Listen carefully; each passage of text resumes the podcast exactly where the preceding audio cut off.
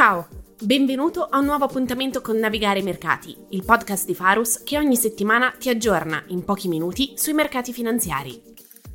Buongiorno a tutti, io sono Stefano Reali, fan manager di Farus, e questa è la puntata di lunedì ventiquattro luglio duemilaventitré. Questa sarà l'ultima puntata prima della pausa estiva. Riprenderemo regolarmente il podcast dal ventuno di agosto del duemilaventitré. La settimana si chiude con i mercati azionari globali poco mossi e performance comprese tra il più zero virgola cinque degli U S A e il meno zero virgola cinque per cento dell'Europa. Si distinguono in positivo U K e Dow Jones, il rialzo del due virgola cinque per cento, ed in negativo la Cina ed il Giappone, in calo dell'uno virgola cinque per cento. Di poco mosso anche il mondo obbligazionario, caratterizzato da tassi in leggera discesa che ritracciano dai massimi relativi registrati ad inizio luglio. Da segnalare come rilevante la performance settoriale di inizio trimestre, che denota un'evidente rotazione con i migliori settori che sono finanziari e utilities in rialzo del quattro virgola cinque per cento e a seguire healthcare e real estate in rialzo del due virgola cinque per cento, tutti i settori che vi stiamo presentando come quelli in cui vediamo maggiore valore. A livello macro, in settimana abbiamo assistito ad alcuni dati americani al di sotto delle attese, con l'indice City Economic Surprise Index che torna a girarsi a ribasso dopo aver raggiunto i massimi degli ultimi tre anni. Il dibattito sulla recessione continua più acceso che mai e noi continuiamo a credere che molti settori abbiano già scontato nei prezzi una recessione e ci sia ora grande possibilità di ripresa. I giovani mercati rialzisti tendono ad essere ampiamente odiati. Questo perché molti investitori che hanno venduto durante il precedente mercato ribassista non riescono a rientrare.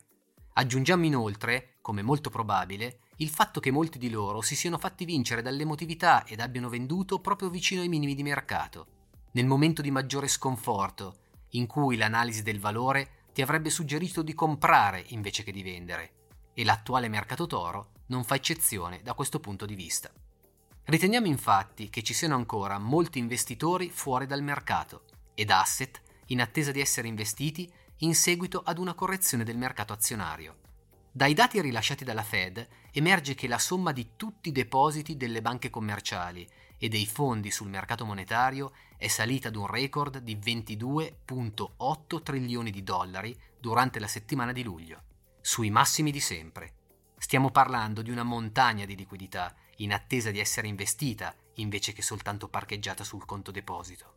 Sono molti quelli che vedono negli elevati tassi sul breve termine una valvola di salvezza per questo duemilaventitré ed una fonte di rendimento a basso rischio, senza accorgersi che in realtà il ben remunerato parcheggio nel breve termine si sta traducendo in mancate performance, esponendo emotivamente l'investitore ad una frustrazione per non essere investiti in equity ed una rincorsa al tanto odiato giovane mercato toro che si sta delineando. Sempre dai dati rilasciati dalla Fed sono emerse altre notizie positive sui prestiti forniti attraverso le linee di liquidità di emergenza alle banche americane, che continuano a diminuire. La crisi bancaria resta contenuta e l'indice delle banche regionali, di cui nessuno parla, registra una performance positiva del più trenta per cento rispetto ai minimi di maggio. Sono proprio le grandi banche che in settimana hanno dato il via alla nuova reporting season per il secondo trimestre del duemilaventitré. J P Morgan, Wells Fargo, Citi hanno riportato risultati che hanno mediamente superato le aspettative e da parte dei loro top manager sono arrivati commenti relativamente positivi. Fa sorridere in alcuni casi il cambio di outlook da parte di alcuni C E O, che come spesso succede sembrano adeguarsi un po' troppo alle recenti performance dell'esse and pi cinquecento. Ad esempio, nel giugno del duemilaventidue, il C E O di J P Morgan, Dimon, aveva contribuito ad alimentare i timori degli investitori annunciando una recessione ed un mercato ribassista prolungato per gli equity, dicendo che era certo sarebbe arrivato un uragano. Nei commenti ai risultati trimestrali, lo stesso Dimon si è dimostrato meno sicuro che stia arrivando una tempesta ed è sembrato più ottimista, dichiarando che i consumatori americani stanno ancora guidando l'economia statunitense, che continua ad essere resiliente. Un classico esempio di come l'inseguire il newsflow quotidiano può essere molto deleterio per le nostre performance. Ma torniamo a commentare la reporting season. Fino ad oggi ha riportato il diciotto per cento delle società dell'esse and pi cinquecento con il settantacinque per cento che ha battuto le stime, registrando utili del sei virgola cinque per cento superiore alle attese. Gli utili di consenso sono attesi in calo del nove per cento per il secondo trimestre, il terzo trimestre consecutivo di calo di utili, e dovrebbe poi tornare a crescere dal terzo trimestre fino a portare le stesse stime ad una crescita zero per la fine del duemilaventitré e a crescere del dodici per cento per il duemilaventiquattro. Se dovessimo trovare un titolo per questo inizio di reporting season, lo potremmo intitolare "Quando i buoni risultati incontrano grandi aspettative". I risultati riportati fino a questo momento sono stati infatti complessivamente buoni, ma quello che si vede chiaramente è che dove l'asticella delle aspettative è già alta, diventa molto difficile per i titoli sorprendere ulteriormente. È il caso di Tesla, Netflix, Intuitive Surgical, solo per fare alcuni nomi. Tutti i titoli dalle buone reporting che sono state però accolte con performance negative nella giornata successiva al rilascio dei risultati. Viceversa, dove le aspettative sono basse, anche risultati non brillanti si stanno traducendo in performance positive. È il caso di diversi titoli del settore healthcare o di alcune banche. Continueremo a monitorare con grande attenzione l'andamento della reporting, sia americana che europea, insieme ai rischi legati ad ogni mercato a rialzo, consapevoli che una correzione tecnica potrebbe verificarsi, ma continuiamo a ritenere che i mercati saranno di fondo impostati a rialzo, guidati da un nuovo ciclo di utili appena partito. L'esse and P cinquecento non è certo economico, trattando ad un rapporto prezzo-utili di circa venti volte, ma se escludiamo le otto mega cap, il prezzo-utili diventa di sedici, come il multiplo dell'esse and P cinquecento equal weighted, che preferiamo quindi all'indice tradizionale. All'interno del mercato continuiamo a vedere molti settori caratterizzati da grande valore, che hanno già scontato una recessione e che sono pronti per ripartire, contribuendo ad una salita più estesa degli indici. Tra questi continuiamo a preferire quello degli healthcare, dei consumi discrezionali, dei finanziari, dei real estate e delle utilities.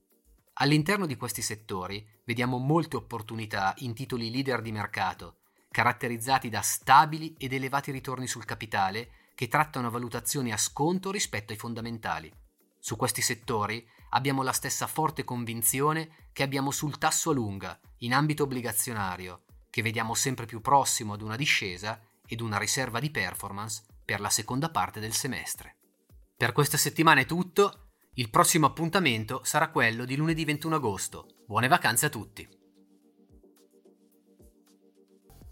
Le informazioni e le opinioni qui riportate sono prodotte esclusivamente a scopo informativo e pertanto non costituiscono in nessun caso un'offerta o una raccomandazione personalizzata o una sollecitazione di tipo finanziario o un'esortazione ad effettuare transazioni legate ad uno specifico strumento finanziario. Tutte le opinioni ivi espresse sono frutto della libera interpretazione, valutazione e apprezzamento del gruppo Farus alla data di redazione e non hanno alcuna natura contrattuale, né sono sufficienti per prendere decisioni di investimento. Le informazioni e i dati qui riprodotti sono ritenuti corretti, completi e accurati. Tuttavia, il gruppo Farus, sebbene utilizzi fonti ritenute affidabili, non rilascia alcuna dichiarazione o garanzia espressa o implicita sull'accuratezza, completezza o correttezza di dette informazioni e dati e, laddove questi siano stati elaborati o derivino da terzi, non si assume alcuna responsabilità per l'accuratezza, la completezza, la correttezza o adeguatezza degli stessi. I dati, le informazioni e le opinioni, se non altrimenti indicato, sono da intendersi aggiornati alla data di redazione e possono essere soggetti a variazioni senza preavviso né successiva comunicazione. Eventuali citazioni, riassunti o riproduzioni ad opera di terzi di informazioni, dati e opinioni qui riprodotti non devono alterarne il significato originario, non possono essere utilizzati per fini commerciali senza autorizzazione specifica del gruppo Farus e devono citare il gruppo Farus medesimo e il sito web farus management punto com quale fonte.